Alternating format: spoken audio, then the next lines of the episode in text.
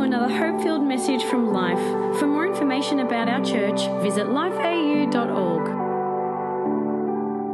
Great to be connecting with Chapel out west today, as well as the other campuses in Auckland, then over to Australia in Adelaide and also in Melbourne. We're all connected as one large family.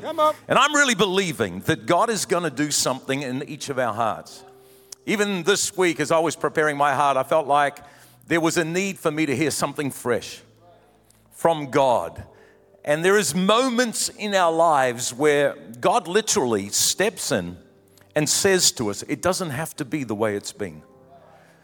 There is a moment when you align your life with God's word that brings a freshness. And, you know, God will go to any lengths to get our attention so that He can move us forward. That's His Father's heart.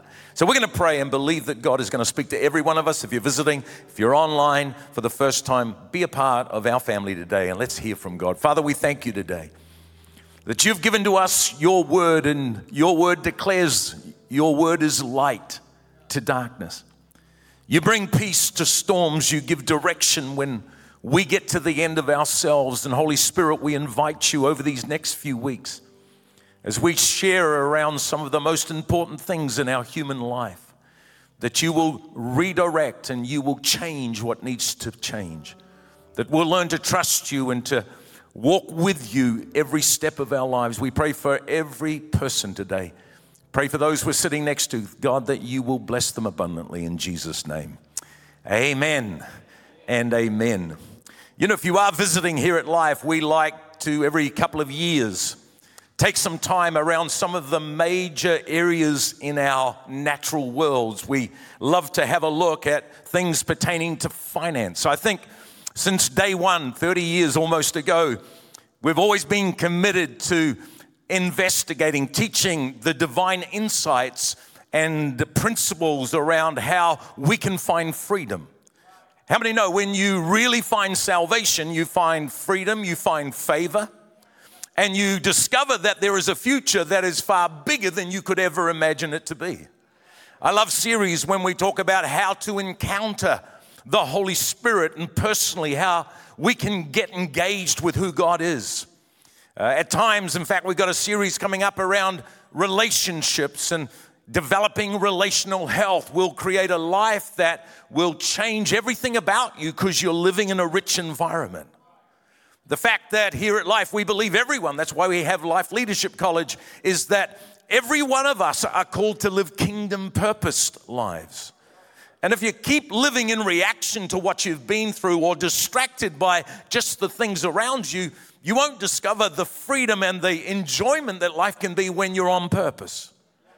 Also, I want to commit to teaching on overcoming limiting realities. And so, we're going to go into this series about creating a pathway to financial freedom because I think finances are bigger than what we would care to think about. And often, people would say to me over the years, Well, Paul, you know, when it comes to money in church, I don't like churches talking about money, to which I have always responded the trouble with the church is it doesn't talk about money, it talks about giving. Come on, I need you to lean in today. Because the enemy hates this kind of talk when we can break the enemy's plan off our lives and we can see God take us to a new level of freedom. Can somebody say amen about that? And there's an incredible sense that we've got to realize money determines more than we realize. If you're not finding God's plan for your material financial world, then I think you can live your entire life distracted by an excess, or you can be dominated and controlled by where you find yourself.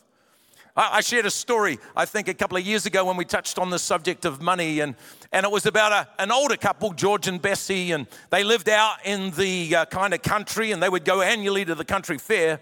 And of course, there were all kinds of rides and things they could do. You know, they could put the ping pong into the clown's head that was turning, but there was this plane that was there sitting on the grass tarmac, and it was an acrobatic plane. And of course, George loved planes.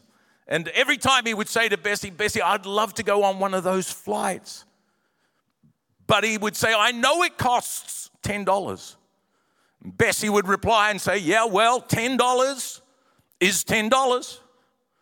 But after many years, as he would go every time to where the plane was and desire he could do it, he now said, Bessie, you're to realize that I'm 81 years of age. If we don't get to ride this plane soon, we'll never get a chance to be on the plane. Bessie replied, George, you know that airplane costs $10 and $10 is $10. Well, the pilot overheard them and had seen them there previous years, and he says, Folks, I hear you always debating about whether to come on the plane or not. Listen, I'll make you a deal. What I'll do is I'll take you both up in the plane, and if you can keep quiet for the whole ride, you won't have to spend $10. However, one word, one squeal is going to cost you $10. Well, they agreed. They hopped in the plane, and George and Bessie took off. They went up, and then the pilot began to twist and roll and drop and rise. And uh, there wasn't a peep. And the pilot sort of said as they were coming down to land, he said, Wow, you guys are amazing. I thought I would get you somehow because of how I've flown this plane. But you didn't say a word. Then George said, I, I was going to say something when Bessie fell out. But $10 is $10. And seriously, we, we come to church, listen to this, and in our naivety, we go, you know what, I, I don't need teaching on money because I've got a whole lot. You need teaching on money if you have a whole lot. Did you know that God wants to take your life and change the generational footprint of every born again believer? And you might say, yeah, but I'm still not convinced. Well, how much is money leading you? We're going to go there. How much is money dictating to you about your current life and circumstances? Do you live financially free? Have you discovered a pathway, a plan that you can put in place that will literally liberate you? So, a couple of thoughts about money because I'm going to lay a platform over the next few weeks. We're going to get into more detail, and I really want to get practical. Can you say amen to that? But just a couple of thoughts. Did you know that money builds and destroys? So, therefore, money is not a passive entity in our lives. Proverbs 11, verse 10 says this When it goes well, the Bible says, when it goes well with the righteous, those that belong to God, even the city begins to rejoice. I wonder sometimes if here in Auckland and in Melbourne, obviously in Adelaide, in all of the locations that we're in, as God is unlocking His truth, our city becomes a better place because of us. By the blessing of the upright, the city is exalted. That word blessing is not a feeling. Literally, in the original language, by the liberal pull, and I want to put it out there, by the prosperity of God's children, the city begins to see light, find a future, and begin to turn around. Wow, it's quiet in here. You know why? Because the enemy knows that if he can hold you and I in a place of imbalance when it comes to material things, we cannot change the city that we live in. So people say to me all the time, because they know I've written a book called God, Money, and Me, they say, Well, do you believe in prosperity? I said, Of course I believe in it. It's a Bible name. I don't believe in some of the nuances. What's the word? Nuances. Let's call them nuances. Where, where, people are going, you know what? You, God just wants to make you rich so you can live what you want to live and just care about you. That's not what the Bible teaches, but God says, I want to teach you how to disempower the enemy and his plan on your financial material world. And that's why, whenever I come up to a series, I feel this agitation in my spirit, and I am convinced that the enemy is weary because when you begin to get God's word on it, you begin to remove the shadow the lies that he has used. So money empowers and destroys. You go to Proverbs and Proverbs chapter 11, 28. However, the one that trusts in their material riches and their material possessions will fall. The righteous, however, will flourish like foliage. Not sure if you've walked out into the garden when you come into spring and We've got some fruit trees. It's amazing. Every time I walk past them, there's new foliage. It's kind of like something's happening that's liberating. And so, money not only does it build, it destroys. When you have a lot of it and you don't understand God's plan for it, it's going to dominate you by the distraction that money can buy. I'll never forget a family that was a part of life, and this isn't a judgment, it's an observation. They were very much a part of the family, and then before we knew it, they were gone. I said to somebody, Where have they gone? They said, Oh, they've gone to another city because he's got a job that's paying a whole lot more money. I don't know all the ins and outs, but what I can tell you, it was less than 18 months before their marriage was over, before the job was not what they thought it would be, before they couldn't find a church that they felt comfortable in, and they were very much alone, and all of those things kind of were a mixture of a cocktail. That if God wasn't in that move, but money was making that move, come on, it's gonna, it is going to get quiet over the next few weeks. If money is leading us, then it's not going to lead us towards God. The enemy has a stronghold over it. And basically, I'm asking you as we lay a platform, what's making your major decisions? Who, or what is your decision maker? Is it literally the things of this world, or is it a God that wants to lead us forward? So, money empowers and destroys, but money also releases and controls. There is a release that comes with money, and there's a control when we are living in a perpetual state of negative debt. Proverbs 22 7 The rich rules over the poor, the borrower is servant to the lender. As I said, both lack and excess can dominate us. And I believe that it's time for us to discover how we can break off disempowering, controlling debt. Not all debt is bad, but debt, if you're serving it, is controlling you. If it's serving you, you're moving forward. So, practically, we're going to look at that as we go in and move forward. And so, I found myself having to discover that we've got some of the answers, but not a full picture. Galatians 6 and verse 7 Don't be deceived, God said.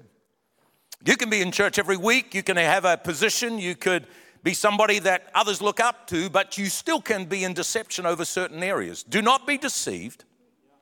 God is not mocked. The principle that He has put in place is that whatever we sow, we will reap. So if we sow into the area of allowing financial things to determine our decisions, we're going to reap from that spirit. Don't be deceived. Literally, the word is don't be led astray. You know, you can be on course. That's why every two years I'm fully committed to coming back to the subject of money. You can be on course and maybe even doing most of it right, but you're, without even knowing it, you've been led a little off course. You still feel the challenge when God says, hey, that part's mine? And you go, yeah, but that's a lot of money. Do not be deceived. God is not mocked. You start doing it God's way, then you are also going to reap from God's way. Imagine what the church could be like in society. Imagine in Melbourne, imagine in Adelaide, imagine here in Auckland, what could happen through all of us if we were without limitation, financial limitation, and we had done it God's way, how we could bring an answer to poverty. You imagine the difference you can make to those in your neighborhood when people don't understand. And I am absolutely, I hope you get it today, 100% passionate about liberating what the enemy is using. And when you sit there, or I sit there and go, I've heard all this before, I've preached on this, I've written a book on this, and I go, Oh, I understand all of this. No, I don't. I'm a human and I get to drift. I get to find that there are decisions that I'm not making that God wants me to make. But what I realized around these verses in Galatians 6, 7, and further on is that many things, I want you to hear this, are beyond my control, but harvest is not one of them. You might go, yeah, but Paul, you don't understand the, the family I came from. You don't understand our current situations. I don't. But once you settle the word of God as God's word, do not be deceived. God is not mocked. Whatever a man sows, Harvest is not beyond your ability to implement. You want a harvest of richer friendships. What does God say? sow friendly seeds. You want better preaching on Sunday? Sow responsive seeds. Well, I didn't get much out of that. Yeah, that's because you were dead here in the seats, not saying anything, not doing. I shouldn't say that, really, should I?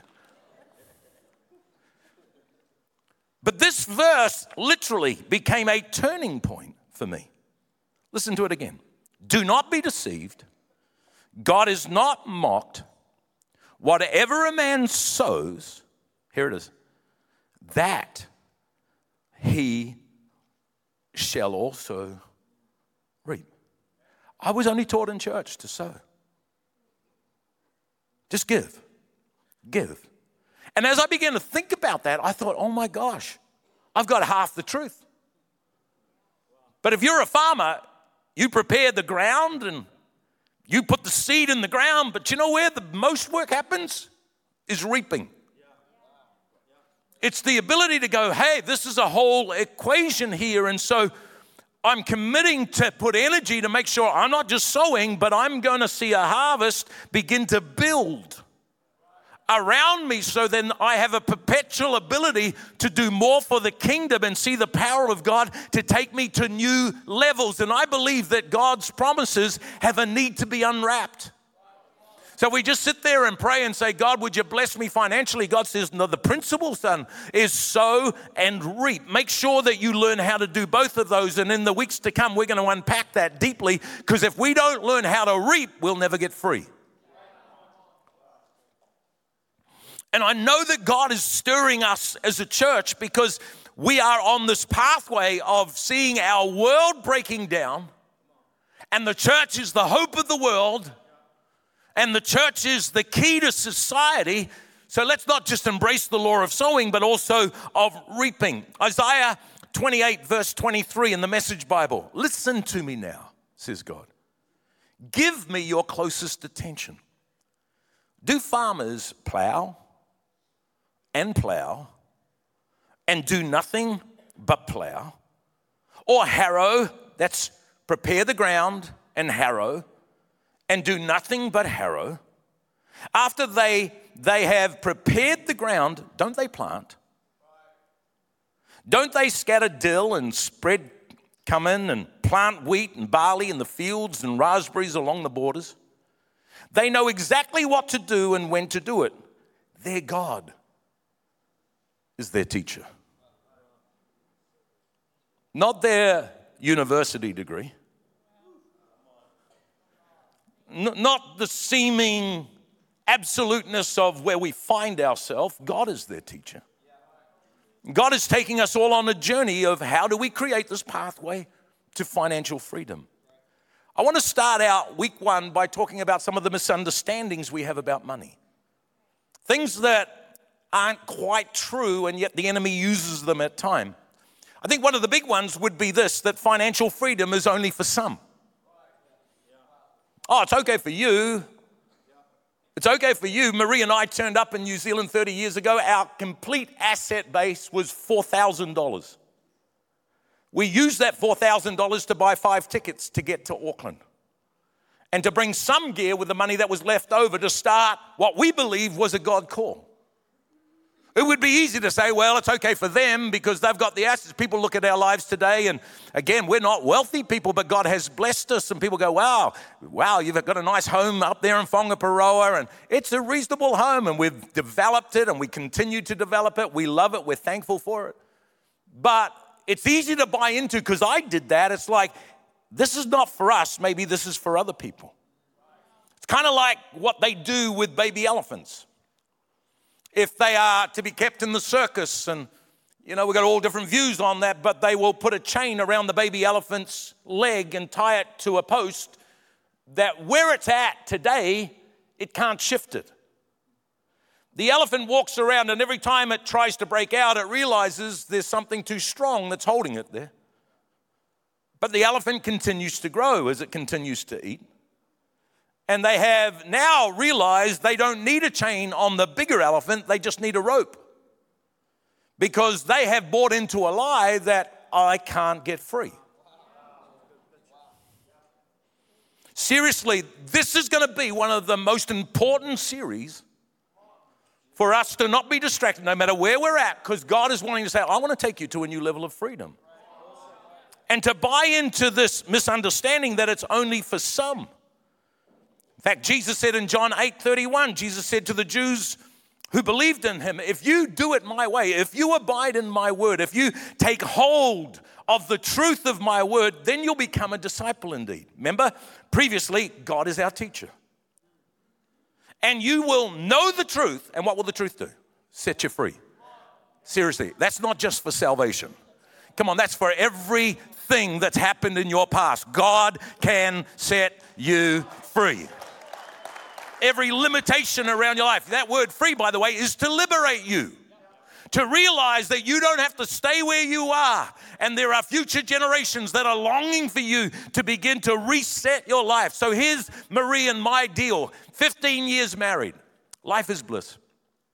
Marie's married up. I've married up. We're doing well. But you know what? We were only taught to sow. So every time, two wages, we would give to areas and people in need. I remember 15 years on, I'm 38, I go, God, if we ever entertain getting a house in New Zealand, it'd be impossible. We've got nothing. And I kind of said to God, God, there's got to be more in your word than what I've heard because we're not breaking through. We're happy to do it. We're only here for a short period of time and then we're in eternity, but there must be something that we're missing. So you can be generous, but still constantly lack because you're missing something. And what God did is He took us to 2 Corinthians 9 and verse 8. And this has become the heart of God, money, and me, and for us, a life changing revelation. Not only should we sow, we need to reap. Then you bring that into this verse verse 8 God is able. Everybody say able. able. Turn to the person next to you and say, God is able. God is able. In other words, you are not someone that's a special case. That's what I'm saying. Failure freedom is not only for some, it's for all of us. God is able to make all grace abound. Oh, man, I need to be south today. Abound, north today. Come on, abound. What's God like? Oh, he's stingy. What's God like? Oh, you know, he's limited in his ability. No, God is able to make all grace abound, grace for salvation, grace for healing of your past, grace to empower you for the future he's calling you to, grace financially that you always, that's where I stop when I'm reading this. I'm going, whoa, always? Having all sufficiency in all things? A lot of all in there. Would have an abundance for every good work. So, Paul, whenever you see a need, God's purpose for your lives is that you can contribute. I could do something there. I could do something there. I can do something. I travel globally, and Marie and I love the fact that we are a part of other people's missions and dreams personally because we can just say, we can do something. But this was a shifting point because I thought, God, we're not that place. God is able to make all grace. Again, the word is favor. Did you know as a Christian, God wants you to be favored? Don't buy into a mentality that it's wrong to be favored. Bring all liberality is that grace, all sufficiency, as I have shared many times. It's a perfect condition, is the literal translation. A perfect condition of living where you don't need any aid or support. So I take that and I go, so God's ultimate plan is that I would be a resource carrier for good works. That I and Marie and you are in God's plan, every one of us would be someone that doesn't need to work for money. Oh. Because you have all sufficiency in all things. You work for your purpose in God. The byproduct is money, but God, through the generations, has brought His word into play, and now you are standing on the understanding of former generations that haven't just lived for themselves or stayed in a place of controlling debt, but they have begun to prepare the way so that we can live financially free to be able to bring an answer to the world that's crying out, Is there a God that could take care of me? Sufficiency, a perfect condition of life, so that you would have an abundance to super amount. Well, I still don't like talk about money. That's because money's got us. Superabound in quality and in quantity, to be in excess, to exceed. So that's where we could all sit and go, hey, well, maybe there is something that God wants to take me. I remember back then going, wow, wow, that's not just a verse that I go, hey, that was a cool verse this morning. This is a life defining truth. See, we had been living with this imbalanced view, and, and for many of us, it's confusion or control that has taken hold of our lives. And I'm saying to all of us, this is Bible, this isn't Paul, this is God that's speaking. 3 John and verse 2 Beloved, I pray that you may prosper in all things. Be in health just as your soul prospers. What's your soul? It's your thinking. It's a redefining and aligning of your soul. Financial freedom is a God idea for you, for your kids. Yeah, but I haven't seen it. Well, hey, I can relate to that, but there's a shift that God's wanting to bring. Because the thief comes not but to kill and to steal and to kill, but I, I am come that you may have a life. And you have it abundantly. Maybe it's not as strong in Australia, but here in New Zealand, come on, that tall poppy, it's like, who am I to be blessed? You're a child of God, and God, in His Father's heart, wants to bless you abundantly. The word abundantly, over more than is necessary. That's where God wants to take us. So, one of those challenges or misunderstandings is I think financial freedom is only for some. The second would be this is I don't need more money. Serious? Serious? Why would you say that? Oh, well, we've got a great business and maybe we had generations that set a foundation and, and we've been blessed and things are going well for us. Did you realize that God created you to become a river, not a dam? Did you realize there are people today? I still get moved by the kids dying of starvation. There are people today that are still looking for an answer, something that would happen. You see, to be happy with what you have is a very selfish attitude. And God is saying, come on, the, the, the gospel releases us. All I have, all I need is what I've got. No money can unlock so much more. It's kind of like here in New Zealand 30 years ago when we arrived. It's, uh, you know, the, the attitude was like, well, we don't need people outside. We just, we've got what we want, and all we need is a new move of God. And I go, yeah, we need a move of God for sure, and He needs to move you before He can move through you. It's kind of like we need a move of God and, and, and we need God to move powerfully. It's all, no, all we need is a new baptism of the Holy Spirit. No, the Holy Spirit baptizes us so that the fruit of the Spirit begins to transform us. So then we can begin to implement the principles of God and bring a change. I'll never forget when Greg Laurie contacted us and said, Hey, we'd love to come from America. He's an evangelist and do a big crusade in Auckland. Would you like us to come? We said, We'd love you to come. Got in touch with a whole lot of churches. This is early years of life. And I said, Would you be interested? Oh, yeah, that'd be awesome to have a salvation, soul winning crusade. He turns up pre the crusade with a few of his um, colleagues, and they're here in Auckland, and we have a pre crusade meeting. And so, in that pre crusade meeting, some of you may have heard this story. It's like, let's take up an offering towards the crusade. Uh oh, this is New Zealand. So we took up the offering. I remember like yesterday, I either put 300 or $500 into the plate because we were desperate for people to come to Christ.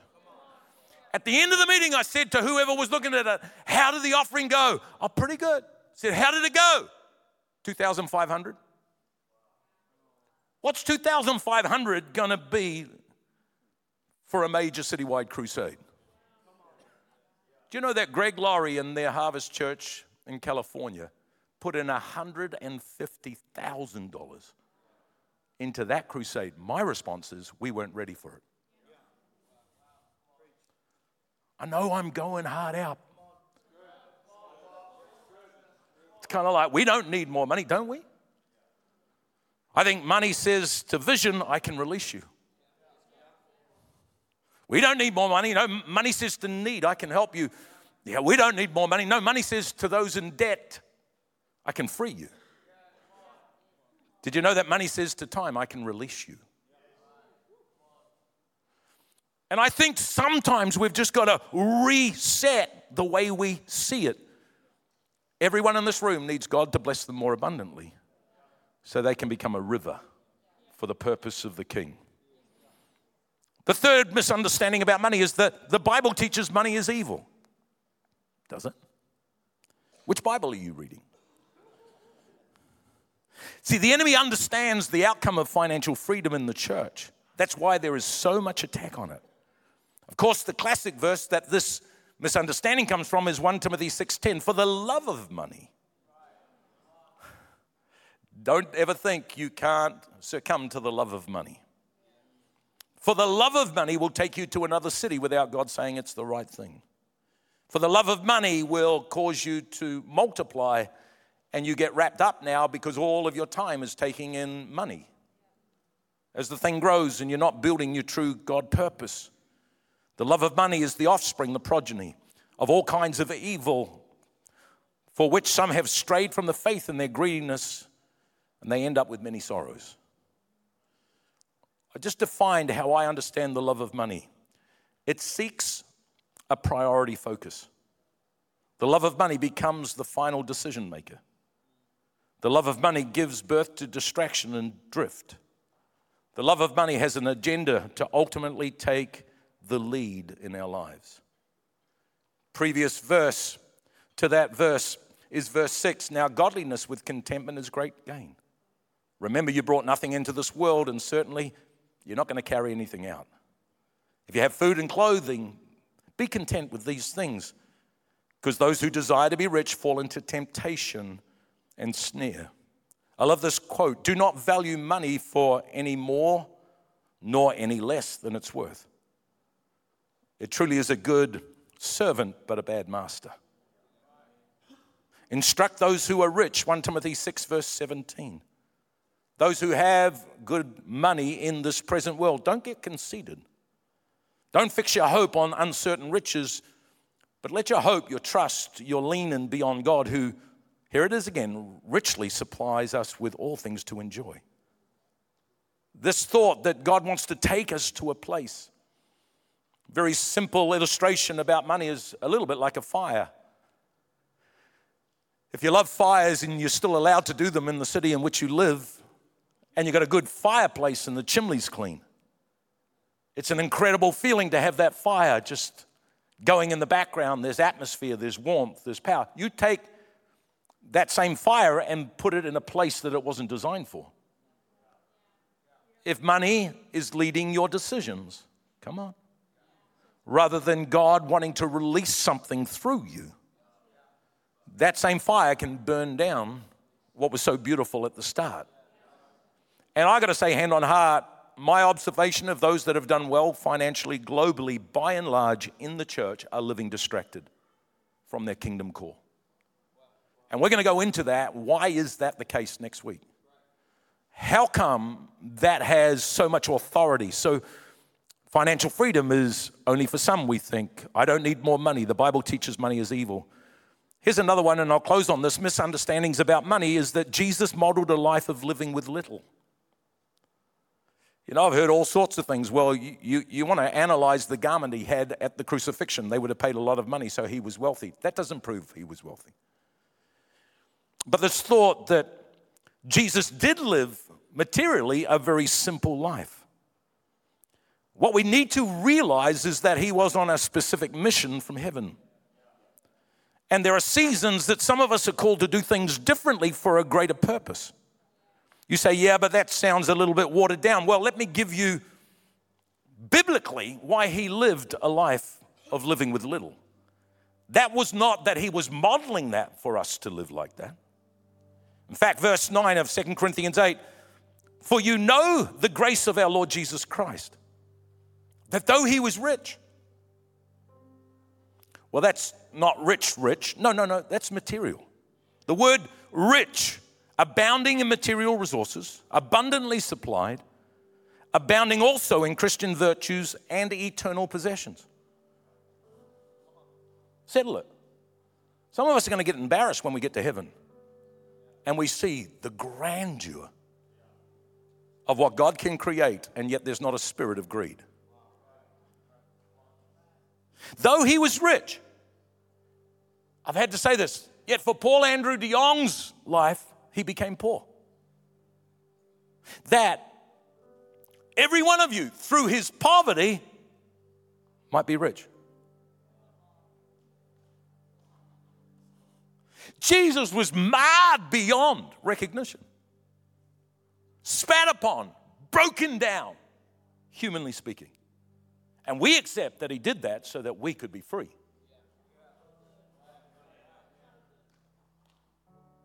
Don't take this area of material and financial possessions according to what's in the media. Don't go online and let that shape you. Go to God's word and say, God, you lived a life of little. You didn't model that for me. You did it so that we could break through.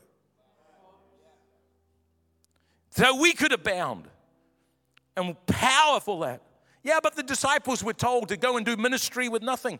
We would tell our life leadership college students to have a season where you've got nothing and you just trust God. You're building your trust in God. But it's not the overarching plan of God for us. God called Maree and I three times in our life to give away everything we owned. But that's not the overarching plan that He has. That's an obedience point where we've come in and said, We'll do it. And you say, Yeah, but the disciples had nothing. Listen to what Jesus said to them. He answered and said in Mark chapter 10 Assuredly, I say to you, there is no one who has left a house a brother, a sister, a father, mother, wife, children, or lands for my sake in the Gospels who shall not receive a hundredfold now in this life and also in the age to come. David understood it in the Old Testament. 1 Chronicles 29 12, both riches and honor come from you. You reign over all, God. In your hand is power and might. In your hand is to make great and to give strength to all. Wow. As we enter a new season as a church of seeing our community impact be in excess of 20 million a year and growing to far bigger than that. God is saying, you know, when I can trust you with more, there's more I can do. I believe that God is calling the church to become a voice in society to reinstate value and hope. I said, I believe that God is calling the church, everyone at life, all of us, to be a voice of value and hope. It's going to take resources to do it God's way. I believe God wants centers of righteousness in Adelaide and Melbourne, here in Auckland, where it's like, wow, that's a church? Yeah, of course it's a church. It's a community center. Because all of us have realized that there is a pathway. We can create a pathway to financial freedom. So many misunderstandings about money.